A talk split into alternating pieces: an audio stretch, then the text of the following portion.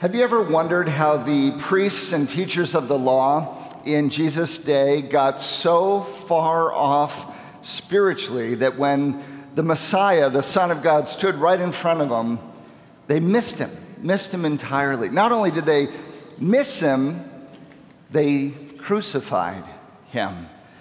The very religious leaders who were po- supposed to point people to God killed him. How on earth did that happen? How did they go so far wrong? How did they get so far off? Well, it, it didn't happen overnight. Eh, the slide into spiritual disintegration never does.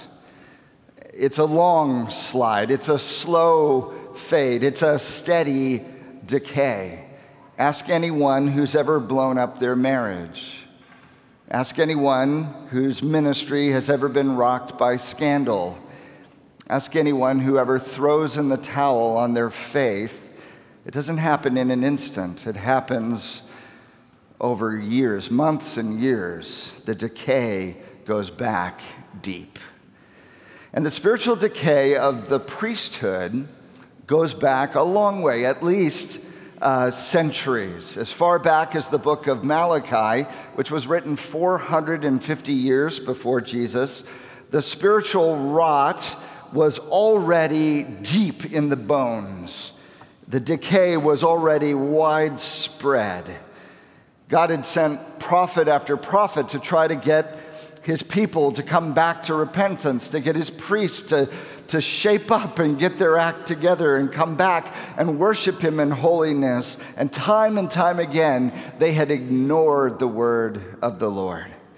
And so now, in a final warning, God sends Malachi with language that is designed to shock and startle and wake them up and call them back from the edge of spiritual decay and disaster.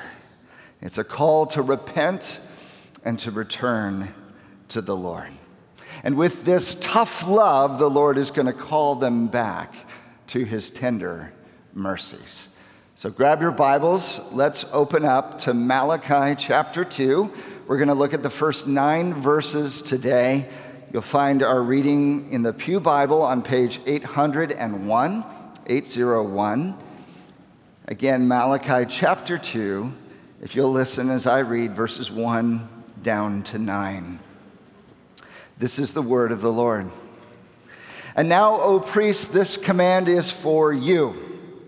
If you will not listen, if you will not take it to heart to give honor to my name, says the Lord of hosts, then I will send the curse upon you, and I will curse your blessings. Indeed, I've already cursed them because you do not lay it to heart. Behold, I will rebuke your offspring and spread dung on your faces, the dung of your offerings, and you shall be taken away with it. So shall you know that I have sent this command to you, that my covenant with Levi may stand, says the Lord of hosts. My covenant with him was one of life and peace, and I gave them to him. It was a covenant of fear, and he feared me. He stood in awe of my name. True instruction was in his mouth, and no wrong was found on his lips. He walked with me in peace and uprightness, and he turned many from iniquity. For the lips of a priest should guard knowledge, and the people should seek instruction from his mouth, for he is a messenger of the Lord of hosts. But you, you have turned aside from the way. You have caused many to stumble by your instruction. You have corrupted the covenant of Levi, says the Lord of hosts. And so I make you despised and abased before all the people, inasmuch as you do not keep my ways, but show partiality in your instruction. Thanks be to the Lord for the reading of his word. You'll recall that Malachi is uh, roughly divided into six disputes, six arguments between the people and God as they go back and forth. And we are in the second half of the second dispute. We looked at the first half last time. It began back in chapter 1, verse 6, and it runs all the way through our text today to the end of chapter 2, verse 9. And in the first half that we looked at last time, uh, God called out the people for sacrificing their lame and sick and maimed and deformed animals as sacrifices in the temple. Instead of giving them giving God their first and best which was what was required. He says you've dishonored my name with your corrupt offerings. But not only did he call out the people for their offerings he called out the priests because the priests were the ones who were saying yeah that animal's okay it's good enough for God and they were the ones allowing these sacrifices that were clearly, obviously deficient, falling short of the standards of the first and best that was required of God's people. They were skimping on their offerings, and the priests were saying, Oh, it's fine, let it slide. And so God called out the priests and said, You, you are dishonoring my name.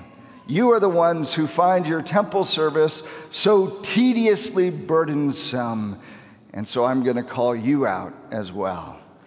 And now, in the second half of this second dispute, God is going to press in to the priests. He's going to focus on them and their failure in the priesthood. And so the passage divides rather neatly into three buckets here. We've got the curse, the covenant, and the charge. Okay, the curse, the covenant, and the charge. There's your outline for this morning. Would you bow your heads? Let's pray, and then we'll dive in. Father, everything rises and falls on leadership. And we know that's true in the spiritual dimension as well. Godly leaders lead people to you, and ungodly leaders can ruin the faith of many. And so, Father, would you help me to be faithful? Help us to keep our eyes on you. Help us to speak the truth, the whole truth, and nothing but the truth as we turn to your word. We give you ourselves, we hold nothing back. In Christ's name we pray. Amen. Amen. So, first of all, the curse, the curse. Verse 1 And now, O priest, this command is for you. It will not, if you will not listen, if you will not take it to heart to give me honor, to my name, says the Lord of hosts, then I will send the curse upon you and I will curse your blessings. Indeed, I've already cursed them because you do not lay it to heart. This is about as direct as it gets, right? Priests, I'm talking to you, to you. This command is for you. And if you won't listen, if you will not take it to heart to give honor to my name, which is my rightful due and your rightful duty, then I will send a curse upon you and your blessings. Now, the idea that they would be under a curse, that's pretty clear what that means. Instead of living under the good and gracious blessings of God, they will find themselves instead under his righteous judgment and his holy wrath. But what is this about cursing their blessings? What on earth does that mean? Well, as best as I can tell from the scholars that I trust, uh, this seems to be a reference to the blessing of their priestly office. It's a blessing of their priestly office. You'll recall that God chose the tribe of Levi, one of the 12 sons of Jacob, the tribe of Levi that came from Levi himself. He chose them in particular to serve as priests in the temple for the worship of God. They were set aside from all the other tribes of Israel to, for a blessed assignment. They were to be priests. And as priests, they were in charge of bringing blessings to the Lord on behalf of the people, and they were in charge of mediating the blessings from the Lord to the people. And so the priestly role was a blessing, a role of blessing. It was to minister at the very heart of the blessings that flowed from the people to God and from God back to the people. And God is saying, Look, if you won't listen to me, priests, if you won't take it to heart to honor my name, then a curse is coming upon you and it's coming upon the blessing you have of serving as my priests. In fact, the curse is even already upon you, because even now, as I speak, you are not heeding my commands. You are not taking them to heart. In other words, he's saying, you're in danger of losing your ministry. You're in danger of losing your ministry. And it's not just you, um, but your children as well. Verse 3 But behold, I will rebuke your offspring and spread dung on your faces, the dung of your offerings, and you shall be taken away with it. So shall you know that I have sent this command to you. The priesthood, of course, ran in the families of the people of the Levites within the tribe of Levi. And so in this case, the sins of the father will have consequences upon their children. Your curse will be your children's rebuke. Can't you, can't you sense God's earnest plea here? He's saying, look, look, if you won't heed my word for your own sake, heed it for the sake of your children. Because if I take the priesthood from you, it means your children won't get it either, and your children will lose out. Think of them Think of the consequences of your failure to honor me as I deserve to be honored. And then we come to the most graphic and repulsive part of this text. It's crazy, isn't it? This is the word of the Lord. The Lord. I will spread dung on your faces, the dung of your offerings, and you shall be taken away with it. Now, the word dung here is a technical term. It is um, one that the priests would have been all too familiar with. Uh, it is the word for the unclean entrails and bowels of the sacrificial animals that they offered in the temple. So before the offering took place, they gutted the animals. They took, kind of field dressed it, if you will, and took everything out, the entire G, GI tract from start to finish. And they removed all of that. It was called the offal. And uh, they removed it and they took it outside the city. It was unclean and they burned it, destroyed it. And the priests were super careful in handling all of this they wrapped it and they did all kinds of things to avoid touching it because they couldn't become unclean. They, they didn't want to get gross and dirty and unclean, so they couldn't serve in the temple. And so they were really careful as they took it and removed it and burned it outside the city. They did all of that. They didn't want to touch it. And God says, All that stuff that's so dirty and unclean, it's going to be all over your faces. I'm going to wipe it on your face. Because that's what you're doing to me. With all your corrupt, spoiled, and putrid offerings, it's coming up before my face. And so let's see what you think. Turnaround's fair play. How do you like it? It's graphic, isn't it? Now, of course, God isn't literally going to wipe that stuff on their face. But you see what he's doing here with his language. He's using imagery they'll be sure to understand. Writing categories they, they, they deal with on a daily basis, and it's so graphic they can't ignore it. It's meant to shock them. It's meant to grab their attention. It's meant to be unforgettably penetrating. He's saying, Listen to me, you're about to lose everything your office, your ministry, all that I've given you as a blessing to serve me on behalf of the people. It's all about to go away, and I don't, I don't want you to go through that. Please turn, turn while you still can. You see, the priests were in danger of losing their ministry. The priests are in danger of losing their ministry. If they don't course correct, all the blessings they enjoy in this ministry they have will be taken away.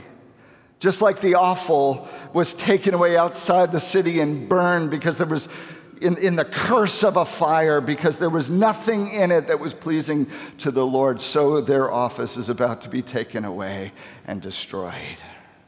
There's nothing in it that gives me pleasure, the Father says. It's a curse. Sobering, isn't it? Sobering. So, from the curse now to the covenant, verse 4. So shall you know that I have sent this command to you, that my covenant with Levi may stand, says the Lord of hosts. I don't want to void this covenant that I have with Levi, with the priesthood. I want it to stand. I want it to endure. My intent is not to destroy you. I'm trying to save you. I'm trying to help you. That's why I'm sending you this command as a warning. Please heed it. Verse 5 My covenant with him was one of life and peace, and I gave them to him. It was a covenant of fear, and he feared me. He stood in awe of my name. Now, the covenant with Levi is most likely a reference to Deuteronomy 33, verses 9 and 10. Deuteronomy 33, 9 and 10, where Moses gives a blessing to each of the tribes of Israel. This one is particularly for the Levites. This is what Moses says For they observed your word, the Lord's word, and kept your covenant. They shall teach Jacob your rules and Israel your law. They shall put incense before you and whole burnt offerings on your altar. So here we get a, a basic job description, the essential calling of the priesthood. There's four things. They were to walk with God, they were to observe His word and keep His covenant personally. They were to teach the word. They shall teach Jacob your rules and Israel your law. They were to intercede in prayer. The incense that they offered in the temple was accompanied by daily prayers that were offered on behalf of the people. So, this is a ministry of prayer, this ministry of incense. So, they were to intercede in prayer, and then finally, they were to offer sacrifices. There were daily sacrifices, there were periodic sacrifices throughout the year, and then, of course, the, the high water moment was the Day of Atonement when they made a sacrifice on behalf of the people to, so that they might be right with God. And when the sons of Levi fulfilled this calling, this fourfold calling to walk with God, teach the word, intercede in prayer, and offer sacrifices, the results, he says, were a covenant of life and peace. Instead of death, which is what all of our sins deserve, now the priestly ministry brings people into life life before God, and peace, peace, shalom, well being, peace with God, atoned and made right with Him, peace with one another, reconciled brother and sister to brother and sister, peace within ourselves, forgiveness spiritually, cleansing us from sin. And it was because it was a covenant of fear not one of cowering, but one of reverential awe before the mightiness of God. He stood, Levi stood in awe of my name, God says. He gave me the honor that is rightly due my name. And that's why life and peace flowed through his ministry. He treated me as I deserved to be treated. That's why he was effective as a shepherd, as a minister, as a priest over the people. Blessings flowed through his ministry. Verse 6 True instruction was in his mouth, and no wrong was found on his lips. He walked with me in peace and uprightness. He turned many from iniquity. For the lips of a priest should guard knowledge, and people should seek instruction from his mouth, for he is a messenger of the Lord of hosts. What a great endorsement this, these few sentences are, aren't, isn't it? He spoke my truth. He walked with me.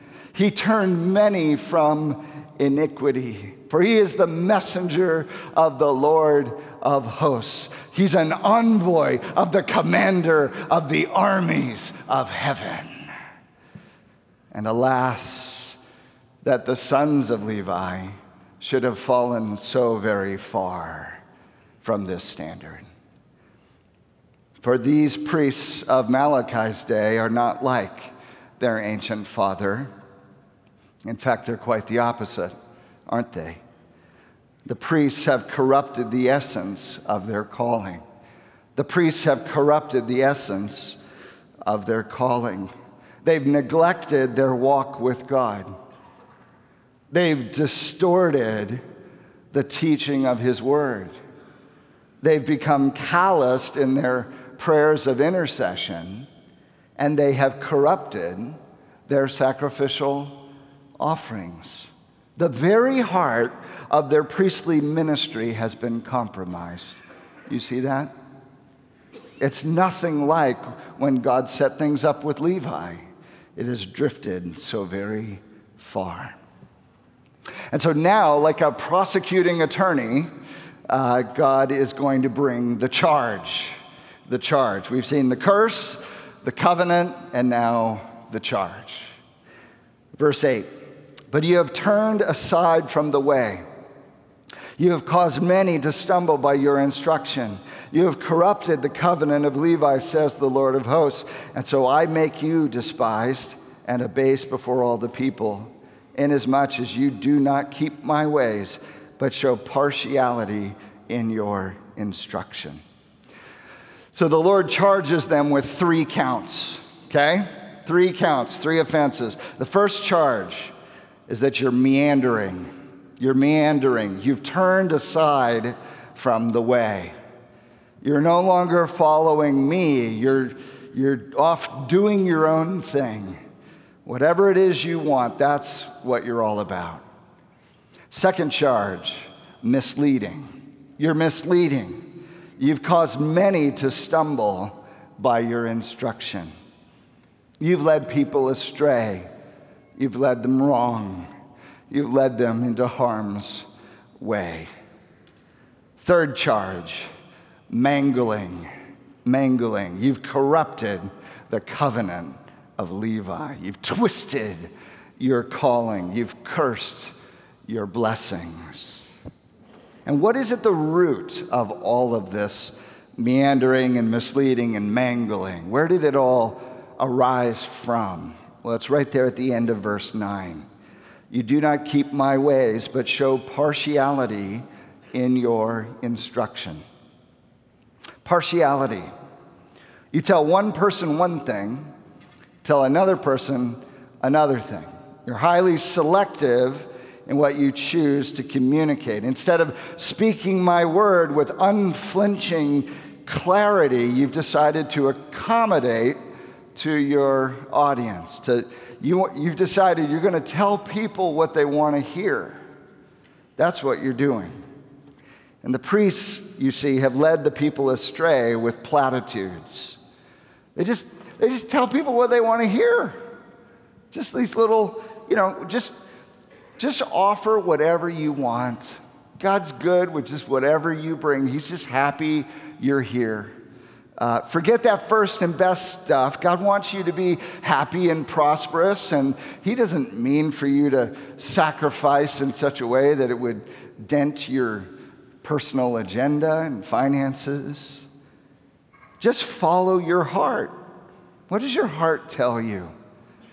You know, that God of holiness that calls out sin, that's so old school. I'm okay, you're okay. God, God's okay with whatever life choices you want to make. You just do you. And God, God says, Look, you're, you're, you're tickling people's ears. You're just telling people what they want to hear. You're creating a friction free religion that has no ability to correct or pull people into holiness and righteousness before me. And you might get a pat on the back from them, but you're not getting one from me. Because you fear, you fear people more than you fear God. That's what's going on. You fear people more than you fear God. And so I, God says, I will make you despised and abased before all the people. The very people you want so very much to be liked by, those are the people that are going to see right through and are going to see who you are, who you really are, and they're going to despise and abase you. You have dishonored my name before the people, and so now I will dishonor your name before the people. You, you, see, the priests, I'm sure the priests thought they were being loving by sparing people's feelings with their sugar coated half truths. But it only led away from life and peace with God. You see that? There's nothing loving in that. Friends, the takeaway for all of us we need the truth, the whole truth, and nothing but the truth. So help us, God. Amen? We don't need platitudes. We don't need half truths. We need the whole truth. We need an unadulterated truth, unvarnished truth, undiluted truth, unwavering truth. And the truth of the matter is that we owe God everything. That He made us, He gave us life and breath and everything else, and we owe every minute of every day to Him. He's our Creator.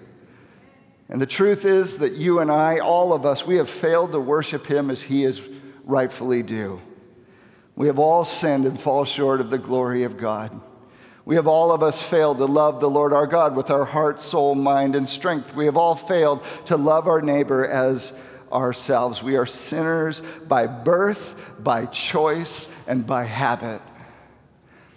And the wages of our sin is death. And we stand apart from grace under the righteous judgment of a holy God.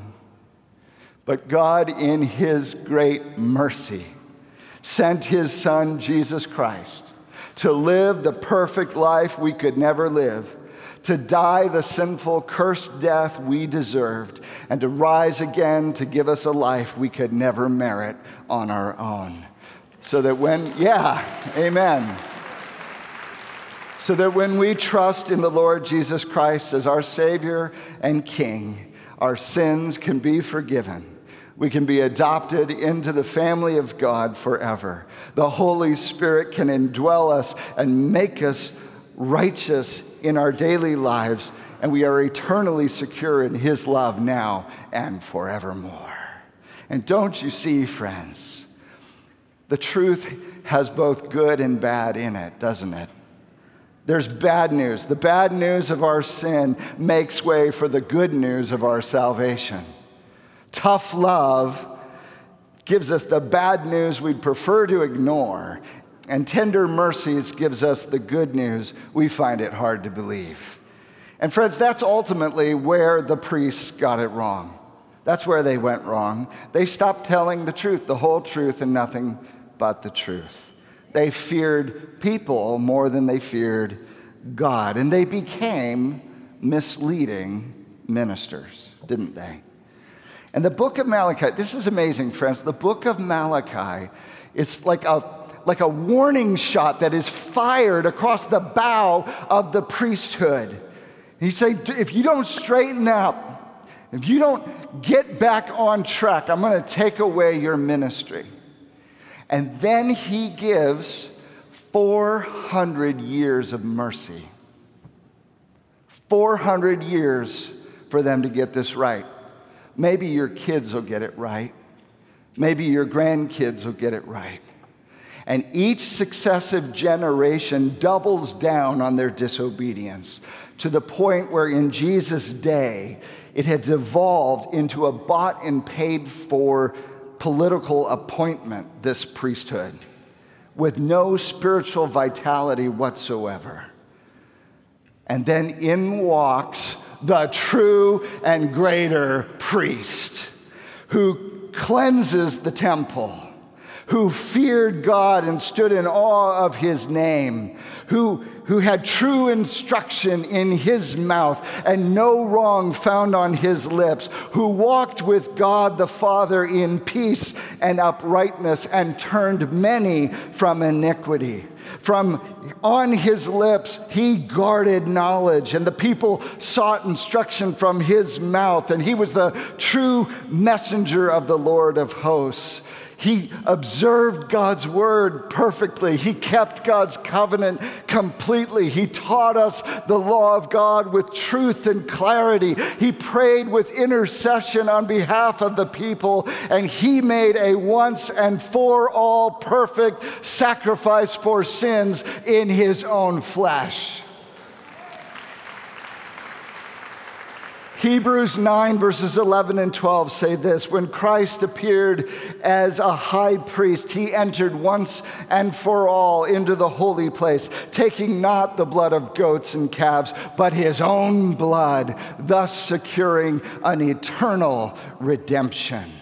In Hebrews 7 23 and 24, it says, He holds his priesthood permanently because he continues forever. Consequently, he is able for all time to save those who draw near to God through him, since he always lives to make intercession for them. His priesthood, Hebrews 7:16, is established by the power of an indestructible life.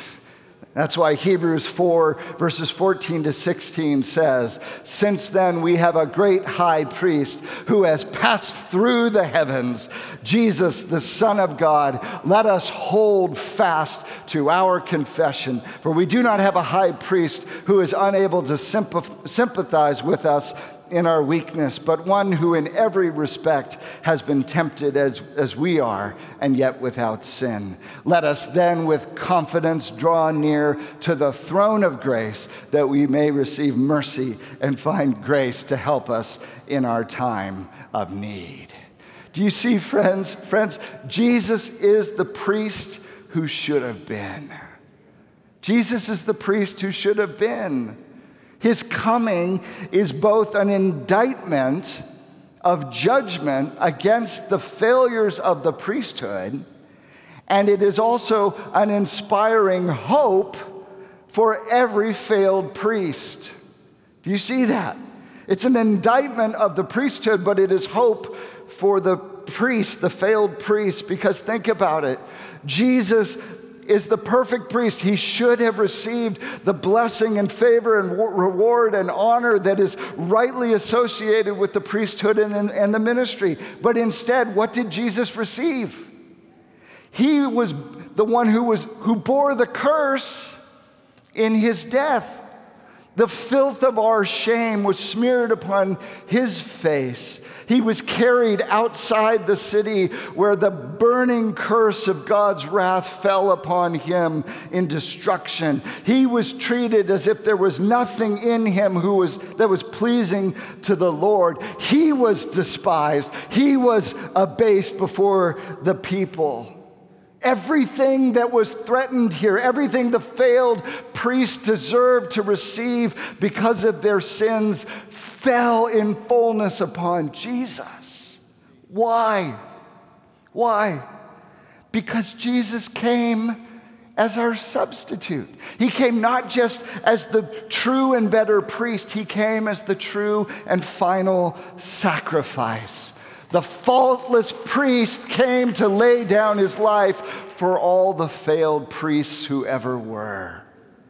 The righteous died for the unrighteous to bring us to God. You see, friends, Jesus came not just to set the priesthood right, but to set every sinner right. Because none of us have lived up to the breadth of our spiritual responsibilities before God. The failure is not confined to the priesthood, the failure lies within every single one of us. And our, home, our only hope, the only hope for helplessly failed sinners like me, like you and me, is Jesus. He's our only hope. Romans 3 23 to 25 says this For all have sinned and fall short of the glory of God and are justified by his grace as a gift through the redemption that is in Christ Jesus, whom God put forward as a propitiation by his blood to be received by faith. Our only hope lies in the hands of our great high priest and his once and for all sacrifice for you and for me. Amen? Amen. Amen. Let's pray.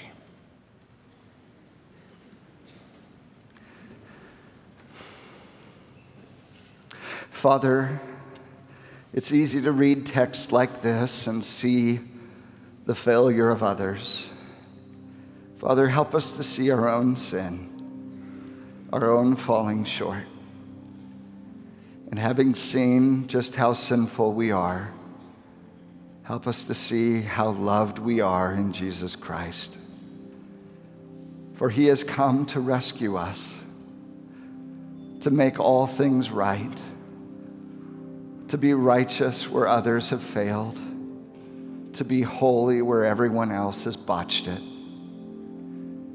and to lay down his life as our substitute so that we can come home by grace through faith in him. so, Father, we cling to the mercies of Christ, his tender mercies. Father, thank you for your tough love which drives us into the arms of your tender mercies. We thank you. In Jesus' name, we pray. Amen.